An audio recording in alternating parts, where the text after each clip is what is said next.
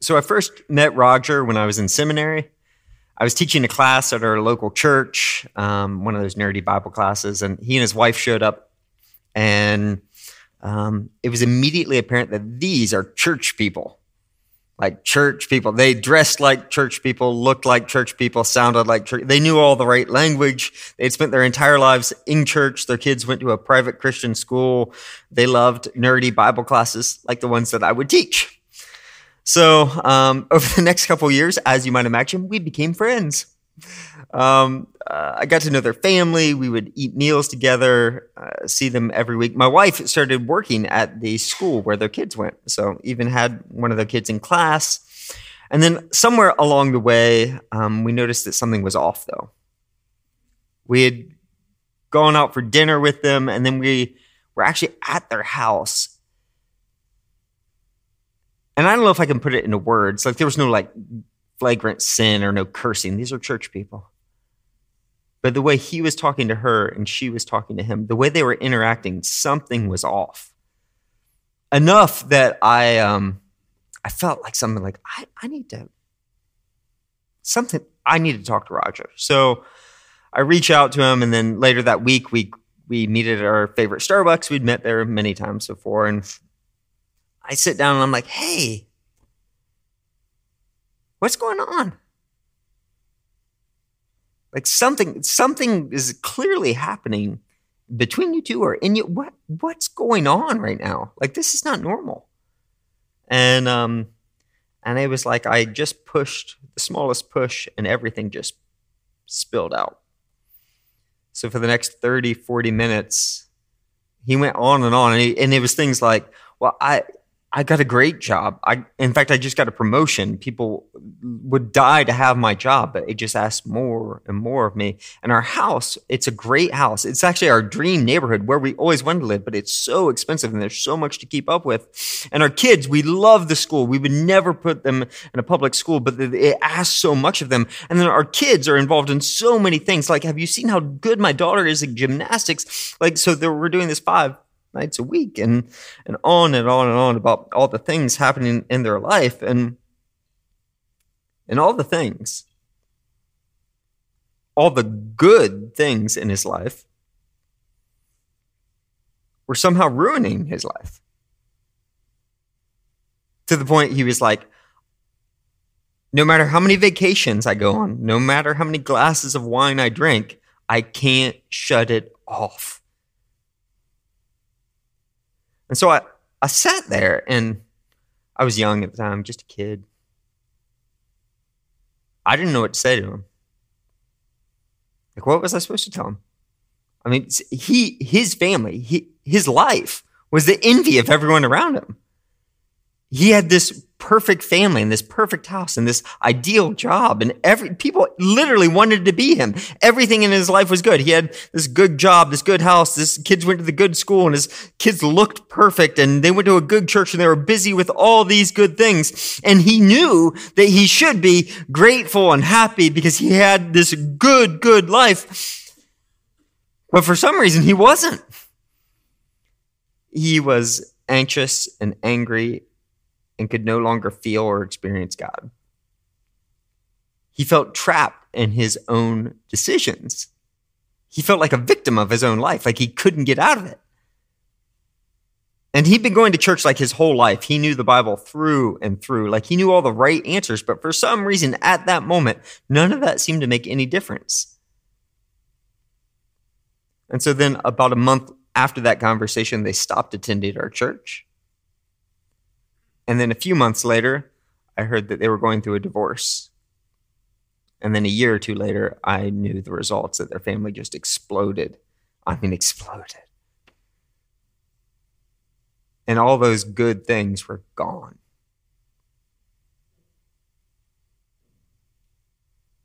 I guess what so disturbs me about all this is not that a good church person could completely fall apart, although that does disturb me a little bit.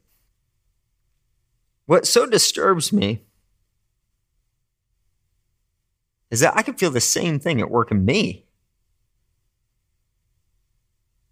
is that I've heard this same thing at work in almost every one of you. So for the past 2 years, we as a church have been asking, probing, praying about how do we, busy suburban people, become a church where life transformation is normal? How do we press into the way of Jesus so that all the things that he promised, that love, joy, peace, patience, kindness, goodness, gentleness, that life that is truly life, that's normal for us. We are people who, we're not there yet, but we're pressing into that. How do we experience that in our world, in our busy lives? And it's a bit uncomfortable to admit, but I'm not sure church has always helped. Now, let me be clear to say, I believe in church. You should be here. Church is what God is up to in our world. I believe in church, but I'm also painfully aware of how church activities can too easily just become another good thing to entrap you, drag you under, ruin you. Now, of course, anyone who's paused to really think about this knows that the real issue isn't busy church activities. It's not our busy world, although those are real problems. But the real issue is our busy, busy hearts. And another glass of wine, another vacation, another sermon, another church activity probably won't address that issue.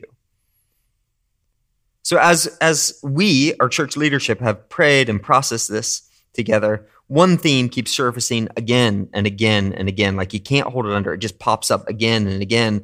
It's so simple that you might overlook it, but I really think it is a profound truth that we need to hear. It's that we as a church need to learn, or maybe better put, just we need to relearn how to be with God. To say it a little more starkly, the thing that we as a church most need is probably not another program or a new hire or the next construction project, though the Lord knows we need all of those things. I'm not saying we don't, but that's not the most important thing. What we most need, what is first and most essential, is to cultivate an awareness that God is with us so that we can learn to be with him. So if you're new to New Story, I realize that this might sound ridiculous. Are you saying that just being with God is more important than feeding the hungry or solving homelessness or the war in Ukraine? Are you saying that being with God will somehow make my life better, take away my anxiety and heal my family? Are you saying that? And yes and no. I'm really saying something a little more radical than that. I'm suggesting that if you and I could learn to live in an awareness of God's presence, the promise isn't that he'll make your life better. The promise is that he'll give you a new life. The promise isn't that he'll make our world a little bit better, he'll improve it. It's he'll give us a new heavens and new earth. The promise isn't that he'll make you 10% happier and optimize you. It's that he'll take your heart of stone and give you a heart of flesh. That he'll give you a new heart, a new life, a new story. So this Sunday, I want to introduce to you something that is not new in any way, shape, or form. It's called the practice of the presence of God. It's not new, it's ancient. You've probably already experienced it, even if you don't know it by that name. It's the practice of intentionally cultivating an awareness of God's presence in your life. That's it. Intentionally cultivating an awareness of God's presence in your life. And it's more like a posture or an openness or an awareness than a thing that you do. You can't control this. You can't make this happen. You can't will this to happen. It's more like falling asleep. The harder you think about it or try to do it, the more it escapes you. You got to give yourself to it. You got to let yourself down. So that's what we're going to talk about today, and that's what we, the leadership of New Story, want to make the focus, our practice, our key practice for this entire fall. In fact, you're going to hear this theme again and again and again. Now, I'm tempted this morning, seriously tempted, to spend the entire morning just telling you why this is so important, why this is the thing that will transform your life, why this is core to our vision and core to your life transformation, why this is the thing that would change the trajectory of Roger's life and my life and your life if we allow it to. Theologically, this is rich, it's deep, it is full. So the link between God's presence and like salvation, soteriology, sanctification, ontology for you nerds out there, the connection between God's presence and reality and the way things are supposed to be is huge. It's immense. It's everywhere in the scripture, and it's full of these theological, metaphysical gems worth unearthing. And I'm going to nod to some of that because I can't help myself. But if I just make this into a really interesting lecture, I don't think we've actually touched the topic. And neurologically, this is utterly fascinating. Just down the road from us, a guy named Andrew Newberg, he's a UPenn neuroscientist. He's written extensively on how this practice in particular literally creates new places in your brain, new neural networks, so that a person who has developed the practice of the presence of God knows and experiences God, his presence, in a way that those who do not practice this can't. They literally don't have a place in their brain to do it. So that people who practice this, their brain takes a different shape than someone who doesn't, which is why if you have no idea what I'm talking about right now, I probably can't explain it to you. You have to practice it to know it. And why some of you know exactly what I'm talking about, even if you can't put it into words. I could get lost in all of this, and I'm tempted to. But instead, I just want to tell you a story. So for 2,000 years, when people would ask, how do we experience life with God in the midst of our busy lives? This is the story that Jesus' followers everywhere would tell. And it's Luke chapter 10. If you want to follow along in the Bible, it's Luke chapter 10. We're going to start in verse 38. This will be very familiar to many of you. The Gospel of Luke chapter 10, verse 38 begins like this. As Jesus and his disciples were on their way, he came to a village where a woman named Martha opened her home to him. She had a sister called Mary who sat at the Lord's feet, listening to what he said. But Martha was distracted by all the preparations that had to be made. She came to him and asked, Lord, don't you care that my sister has left me to do the work by myself? Tell her to help me. All right, picture this. Jesus, his 12 disciples, they're traveling along through ancient Palestine. They come to this little village. It's Martha's house. They knock on the door. And she lets them all, she doesn't just let them all in, she invites them in, drops everything, and at great personal expense, invites 13 men to eat with her. This woman is a saint. So in that day, in particular, hospitality was very expensive and highly, highly valued. Martha is a single woman, and from what we know from the text, we believe a peasant. She has nothing.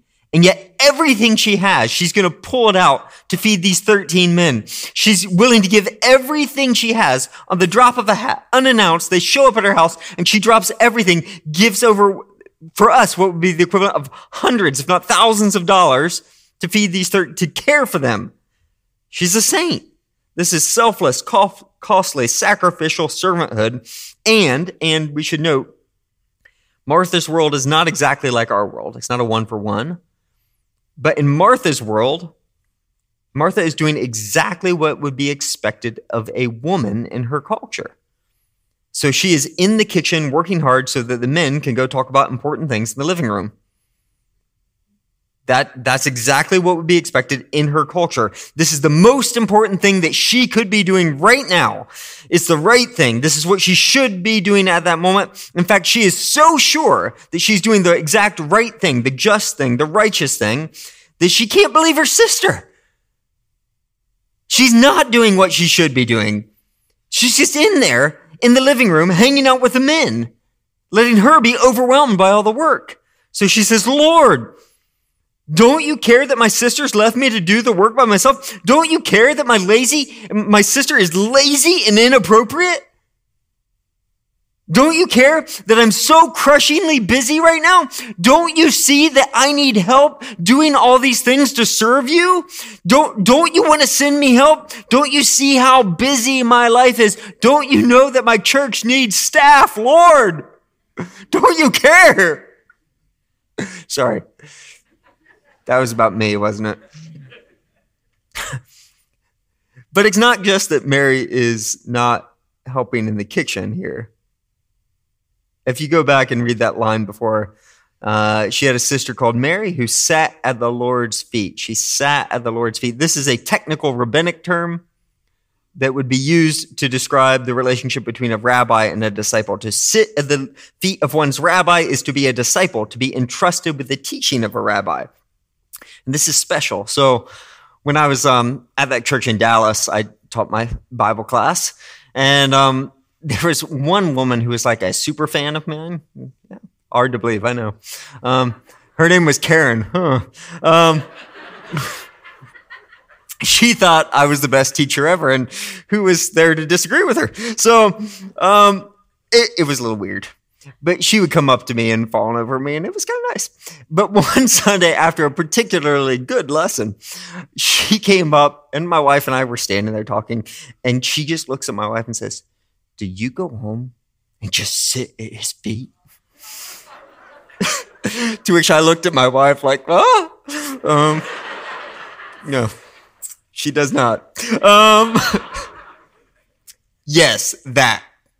Sitting at the feet of your rabbi is a big deal. It says something about your relationship to the rabbi. And get this, in the first century Palestine, women were not invited to sit at the feet of a rabbi. It's not a thing. Disciples were men. Women didn't just invite themselves into that, but get this, Mary does. Mary does. So get this, here's the big contrast, Martha and Mary. In that culture, in that time, to anyone looking on the outside, on the scene, Martha is clearly in the right. She's the good one. She's the godly one. She's the one who deserves praise. And Mary is clearly in the wrong. She's not only is she not doing what she's supposed to be doing. She's supposed to be in the kitchen. She's not doing that. Not only is she not doing what she's supposed to be doing, she's doing exactly the thing she's not supposed to be doing. She's invited herself in to sit at the feet of Jesus. No woman's supposed to be allowed to do that. She's the bad one. She's ungodly. She's lazy. She deserves shaming, something. So Martha says, "Don't you care, Jesus?" "Martha, Martha," the Lord answered. So, grammatically, there's a double vocative, which doesn't really tell you anything. But you do find throughout the scriptures, this is not something you need to know, it's something you need to experience. Moses, Moses. Saul, Saul. Martha, Martha. When Jesus stops, looks you in the eyes and says your name twice, I want you to feel that. This is not shame. It's not anger. It's Jesus saying, I see you. I know what you're going through. I understand your struggle. I'm not here to shame you. But something's about to happen. Martha, Martha, the Lord answered. You're worried and upset about many things, but few things are needed. Or indeed, only one. Mary has chosen what is better, and it will not be taken away from her.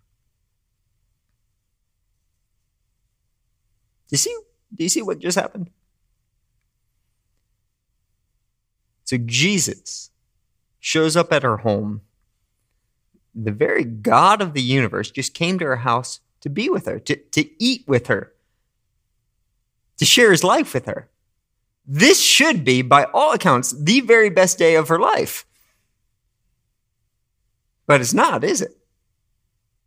In fact, somehow in preparing a meal and serving Jesus and doing the best she can to follow the rules and do what she's supposed to do, she's ended up stressed, anxious, a broken relationship with her sister. She's frustrated at her and convinced that Jesus doesn't even care. She's completely missed out on the presence of God in her home. So I'm not here to throw Martha under the bus. Martha is not evil. Working hard is not bad. The problem is not that Martha is in the kitchen working. The problem is much bigger than that. The problem is that Martha finds her sense of worth and righteousness in all that she's doing for the Lord, which suggests that her sister is worthless and unrighteous. The problem is that Martha is letting her culture define what's most important instead of letting Jesus. The problem is that Martha believes that her hard work somehow makes her valuable to Jesus, and it doesn't. Jesus already values her. The problem is that Martha assumes that Jesus doesn't care, but he does.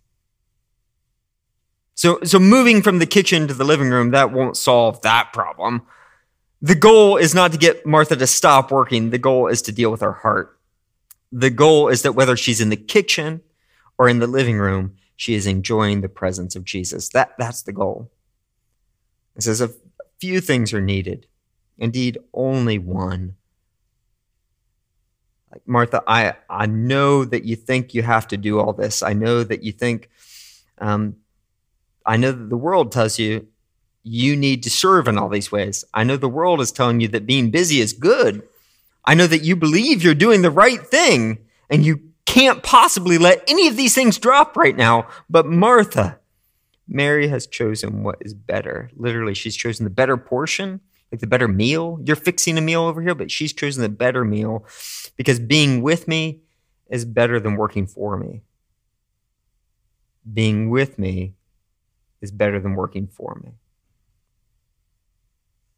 So isn't it ironic that we chase all these things in life, like jobs and entertainment and houses and sports and vacations and titles and relationships and hobbies and church activities, good things, thinking that they're somehow going to give us the life we want. And so we fill our lives with them, like more and more. We chase after all these good things until our lives and our hearts are so full, so busy, that we begin to ruin ourselves. Like, we lose our gratitude, we lose our peace, we ruin our relationships, we get mad at the people we're called to love. We lose our ability to enjoy or even notice God's presence. We miss out on the better portion. So I don't want to overexplain this. This is a story that you're supposed to sit with. You're supposed to carry with you and let it serve you. I want the story to speak for itself, but I want three things. Let's not miss the obvious. Number one, Jesus doesn't value you because of what you do for him. Did you hear that? He does not value you for what you do for him. He doesn't need you to do anything for him. He's the God of the universe. He values you, period, and he wants to be with you. Now, when you experience that as the first and the most essential thing, then out of that, you will do lots of things. It will call you to do lots of things, but you have to start with the fact that he doesn't value you for what you do. You do stuff because he values you. It's completely inverted. Number two, this story is like a massive slap in the face in that it just told us that if we are not so careful, Jesus could show up at your house, open the door, plop down on the couch, and you would completely miss his presence. Jesus could literally come into your house, sit on the couch, and you would completely miss him. It would be yet another busy, stressful, anxious, frustrating day. Do you hear how crazy this is? Do you hear how insane this is? And number three, if you want to do what Mary did, you should expect to get what Mary got. So what did Mary do? She broke protocol. She didn't do what she was supposed to do in that culture, but she prioritized being with Jesus over everything else. So yes, she got to experience Jesus' presence there, which is awesome. That's beautiful. That's amazing. But she also got her sister really, really mad.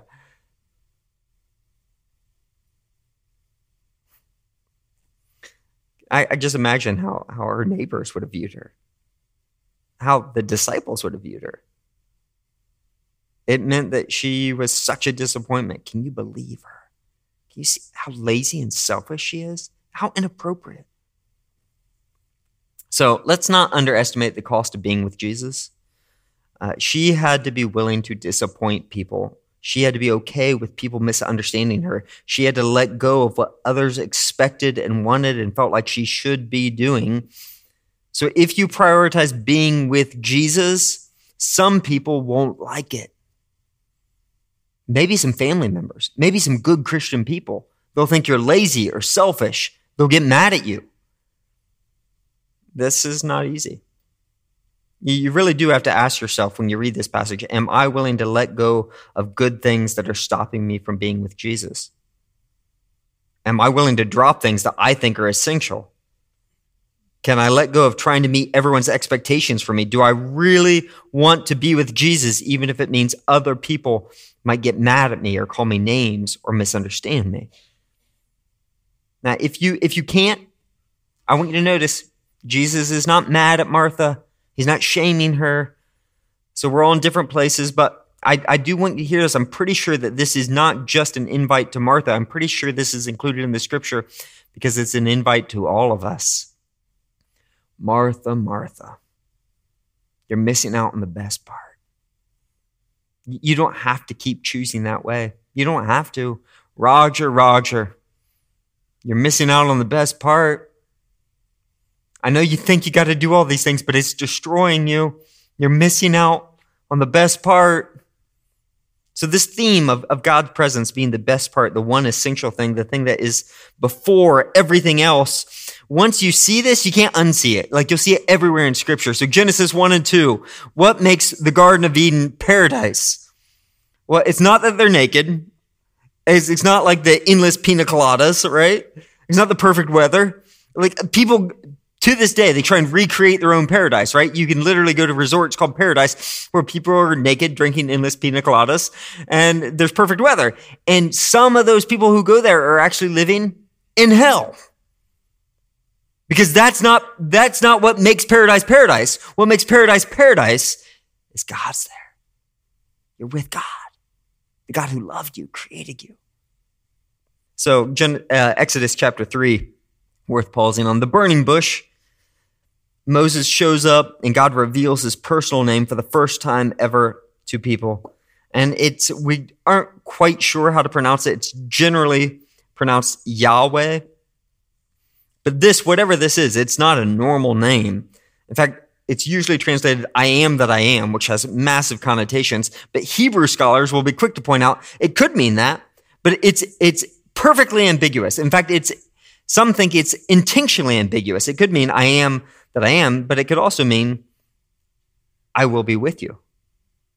In fact, as he talks to Moses repeatedly, God says to Moses again and again in that very scene, I will be with you.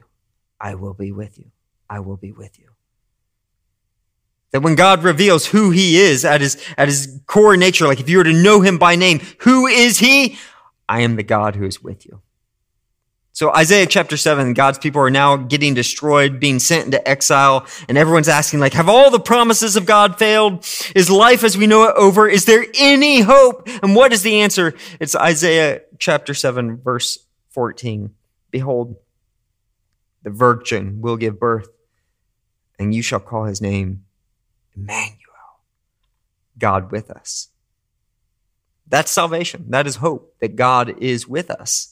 In fact, that's who Jesus is. He is the God who is with us. And then before Jesus ascends into heaven, he says, hey, just because I'm leaving, this is not the end. This is the beginning of something even better, something bigger. Because when I leave, I'm going to send you a helper, the Spirit of God. That God himself is going to live with you and in you. He will be closer to you than your very breath. That is the promise. That is the hope. That is salvation, that God is with us right here, right now in our lives, carrying us through, closer than our breath. So the question when you read the scriptures is not, is God present?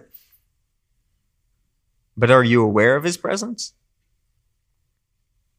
He is present. He is here. He is now, right now, here. But are you making a place in your life and in your brain to recognize his presence? Or is your life too full, too distracted, too busy? So the practice of the presence of God is as old as the Bible. In fact, you will find it as you start looking for it. You'll realize, the patriarchs actually practiced this. You'll see it throughout the Psalms. And then you come to like the writings of the Apostle Paul and you realize his number one way of speaking of prayer is without ceasing or always. In fact, 14 times when he talks about prayer, he talks about it in a way that transcends like an actual conversation, but it's a way of living, a way of being in the presence of God. It's the idea that you are constantly not just talking to Jesus, but doing life with Jesus, no matter what you're doing, that there's no end to your communion with him. It just spills over into all things. In fact, in order to build this into their hearts and their lives and their bodies and their relationships, the ancient Jews actually had a practice of having 3 fixed times of prayer a day, morning, noon, and night. In the book of Daniel, this gets some attention because Daniel, the king, has ordered that no one should pray to any other gods except the king. And then we read in Daniel chapter 6, now when Daniel learned that the decree had been published, he went home to his upstairs room where the windows opened towards Jerusalem. 3 times a day, he got down on his knees and prayed just as he had done before. And you're like, Daniel, what are you doing? Like, nowhere in the Old Testament will you find it commanded that you have to pray 3 times a day. Daniel, why would you risk your life? If this is not a command, a law of God, why would you risk your life to continue doing this? Daniel seems to think that it would be better to be thrown into the lion's den than to give up this practice. That the only way he can know that God is with him is if he continues in this practice no matter what. And this practice of praying 3 times a day, it seems that the earliest Christians then carried this on. We see the same pattern borne out in the book of Acts. And then right after the book of Acts, there's a book, one of the earliest Christian documents called the Didache, which instructs how Christian living, how do you follow Jesus? And one of the instructions in there is 3 times a day, you should pause and pray the Lord's Prayer. Later then in the 3rd, 4th, 5th centuries, people who were seeking to devote their entire lives to God formed what we now look back and call monasticism. But at the time, they didn't have that word. They were just trying to give their whole lives to God. And the very foundation of how to give your whole life to God was setting aside time to be with God. In fact, Benedict, one of the early founders of monasticism, he read Psalm 19 where it says, 7 times a day I praise you. And he said, that's it. Our lives, 7 times a day, we're going to stop everything and we are going to pray. We are going to be in God's presence. So to this day, if you go to most monasteries around the world, they still practice 7 times a day, including once at 3:30 in the morning. They get up, they all pause to pray, remember God. Now, I am not suggesting that we all become monks. We cannot go back to the world of the ancient Jews or even the earliest Christians. We can't. We live in a different time, different place, different era. But it is still true that the first thing, the most essential thing that we need to do is be with God. So we have to figure out what this looks like for us in our day, in our time. And we almost certainly need a guide. Which brings me to this guy, Brother Lawrence. So in the 17th century, this guy, Nicholas Herman, I think was his name, prior to becoming Brother Lawrence, he was in the army. He actually got injured when he was in the army. He was lame for the rest of his life. One of his legs didn't really work. And then he, after he got out of the army, decided to become a monk, and the abbot saw in him such great potential that he made him the cook. All right? So this guy spent most of his life in a kitchen. His career is thoroughly unremarkable. He never did or accomplished anything worth noting, anything. But along the way, this humble, busy, uneducated, practical, Martha-like man who worked all the time bustling around in a kitchen, cultivated the heart of Mary. He started what he called practicing the presence of God, where he would habitually recognize God's presence in his life. So whether he was making an omelet, his description, or mopping the floor, or actually on his knees in prayer, he would stop and recognize God's presence in that moment. And he says after 10 years of intentional practice, 10 years of intentional practice, this became so natural to him, experiencing the presence of God, that he would describe the last 30 years of his life, he lived in an almost unbroken awareness of God's presence. People began to notice. So this unimpressive, lame, uneducated cook somehow lived a life of such deep joy and peace. He was just so different that everyone took notice. In fact, noblemen start writing him, and then soldiers, and then church leaders, and people from all over the world start writing him, seeking advice. Like, what do you have that we don't? What do you know that we don't? Why is your life so different? And then after he died, these conversations and letters were collected into a little book called The Practice of the Presence of God, which is now one of the most read, most published, most loved books in the history of the world.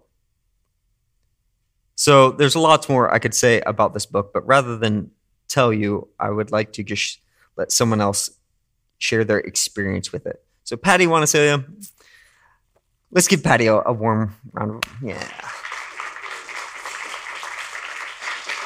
Patty is a church leader, mom, artist, and she recently stole her husband's copy of Practice of the Presence of God. So I'm just going to let her share her reflections. So it's true. My husband came home with a stack of books this summer to read before he took a little sabbatical. And I said, can I have that one?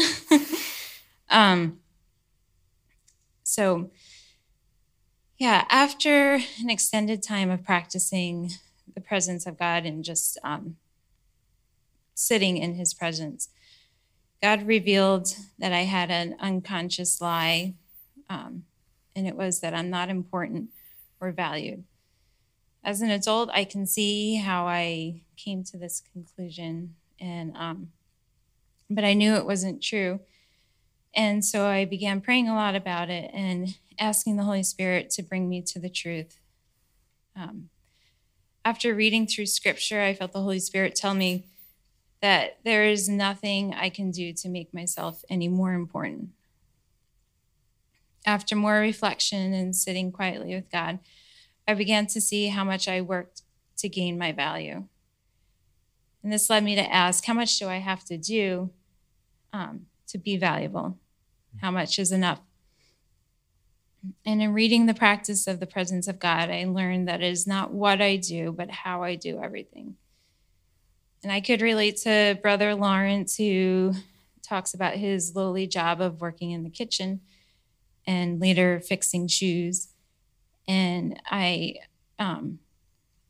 understood this as a mom, a stay-at-home mom, and as an artist, feeling like these jobs are very lowly in, our culture's standards. And I'm going to read from one of the letters that Brother Lawrence's friend that he had written to one of his friends. And he said, all that mattered is that he did it for God.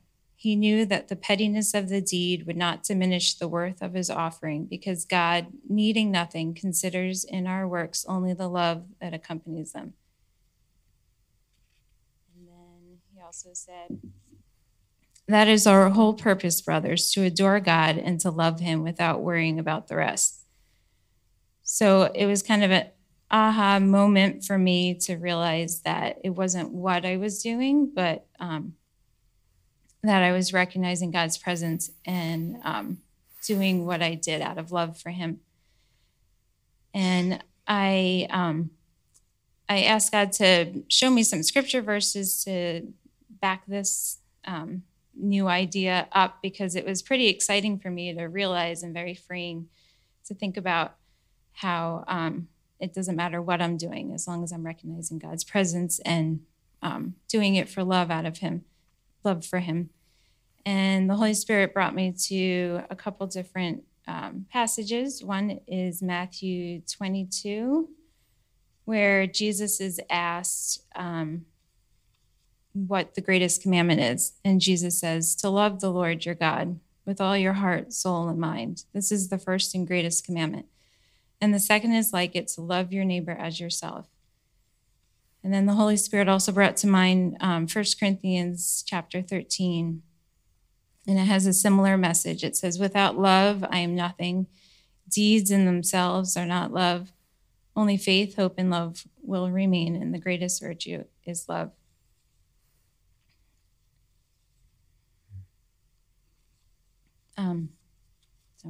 Pretty much all I have to say. It was pretty neat to see how Brother Lawrence from 300 years ago was able to give me a change in my perspective, and it's been pretty radical in my life. Thanks, Patty. It.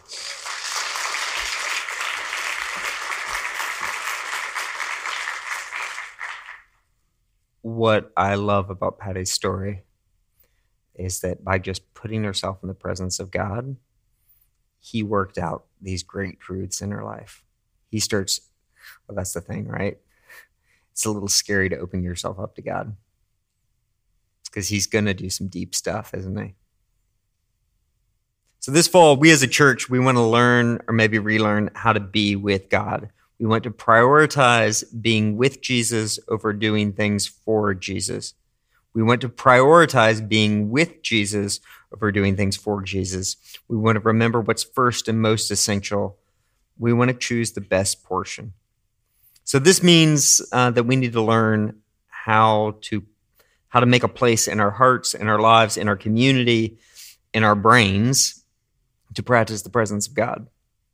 So here's the invitation. This fall, we want to invite you as a leadership to make a habit of setting aside time every day for God to interrupt your busy schedule so that you can be with him. Interrupt your busy schedule so you can be with him. This is not a law. This is not meant to be some extra thing that you need to do. It's, in fact, the opposite. The goal is not to achieve something, and the goal is not, please listen to me, I'm not saying this is a life hack where if you start doing this every day, suddenly you'll perform better and optimize your life. I don't care if you optimize your life. In fact, the very best thing for you might be to ruin your life, to not optimize it, to not become the best, to be a little less successful and be with Jesus.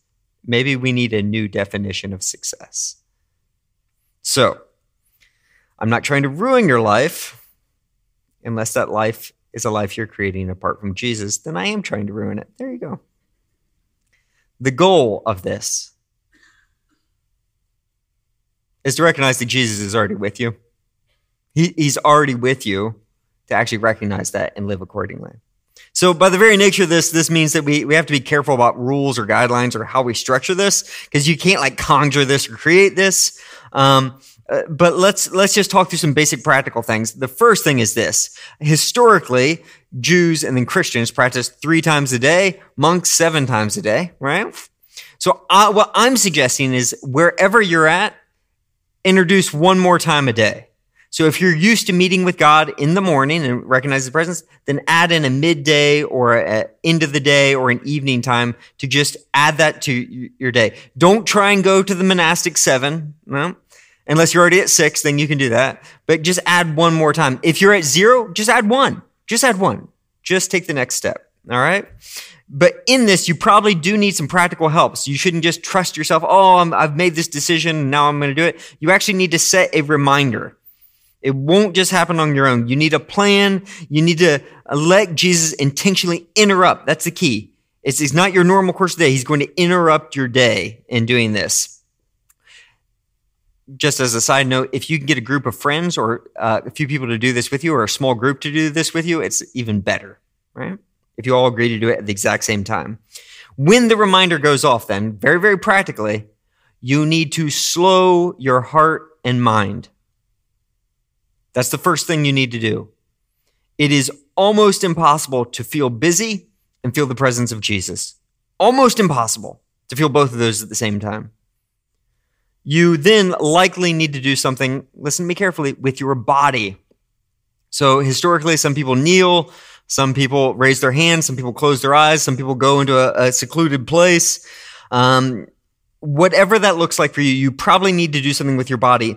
Meeting God is not just an intellectual exercise. You are to meet him with your whole self. You're to show up in that meeting and recognize that he's there. You're to offer your body as a living sacrifice and worship him with your heart, mind, soul, and strength, right? There are all kinds of reasons for this, but I just want to, when you think about this, I want you to experience the Father turning his face towards you. I want you to experience Jesus walking with you. I want you to experience the Spirit filling you. There are many theological and neurological reasons for this. Right now, you're just going to have to trust me on this one. And then the last thing I just want to suggest is that you almost certainly, unless you're a pro at this, you probably need a guide, someone to help you through this. So we're offering Brother Lawrence as a guide. We have about 30 copies of the book back there. You can buy it on Amazon for like $5 though. Don't let that be a hindrance, guys. All right.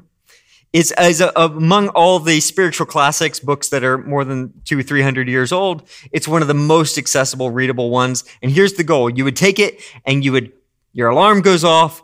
You slow your breathing, you pay attention to God, you open your hands, whatever that looks like for you, you read. And the chapters or conversations are 1, 2, 3 pages at most. They're really short. You only read one. And then you ask God, what do you want me to see? Where are you at? How do I experience you right now? You respond to whatever God leads your heart to do. The whole thing could take 5-10 minutes tops. Don't overthink it, right? Now, if the book, reading a book from a 17th century monk sounds way too intimidating to you, I get it. Don't start there. We also have in your handout today a couple of apps. One is called Pray As You Go, and the other is called 1 Minute Pause. Both I highly recommend. My personal favorite is the 1 Minute Pause. It's probably the simplest, most accessible resource out there. It is a 1, 3, 5, or 10 minute options on there where it literally just guides you through, states some scriptures over you and leads you to basically surrender yourself to God and sense his awareness. That's all it does. I could go into great detail, but I thought, let's end this way instead. If you would, put your feet flat on the floor. Whatever an open position is for you, some of you might want to watch the screen. I'm going to show a video. This is the 3-minute version of the 1 minute pause. And I just follow the prompts, and I'm not going to explain it. Just give this time to Jesus.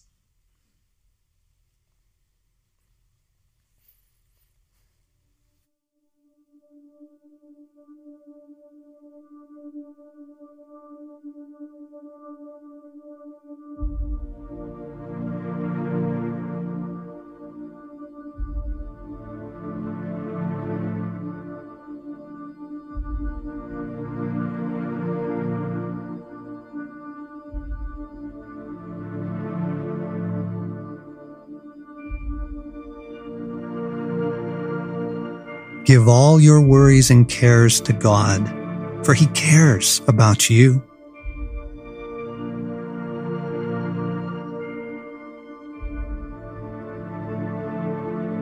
Jesus, I give everyone and everything to you. I give everyone and everything to you, God.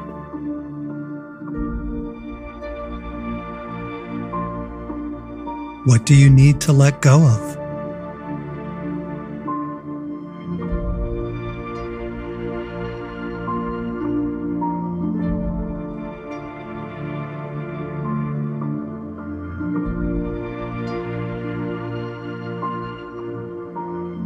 I have given them the glory that you gave me, that they may be one as we are one, I in them and you in me.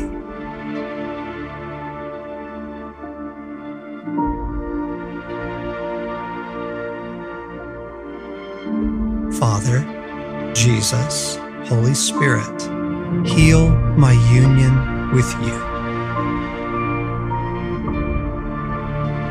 I love you. I believe you. I worship you. Restore our union, Lord. Heal and restore our union.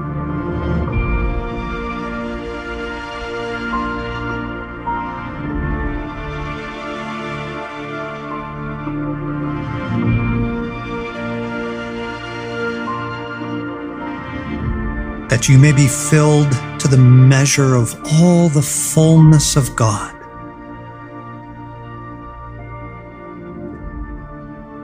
I pray for more of you, God. Fill me with more of you. I pray the river of life would fill me, restore me, renew me, surround me. I need more of you, God. Saturate me with your love. Saturate me with your life.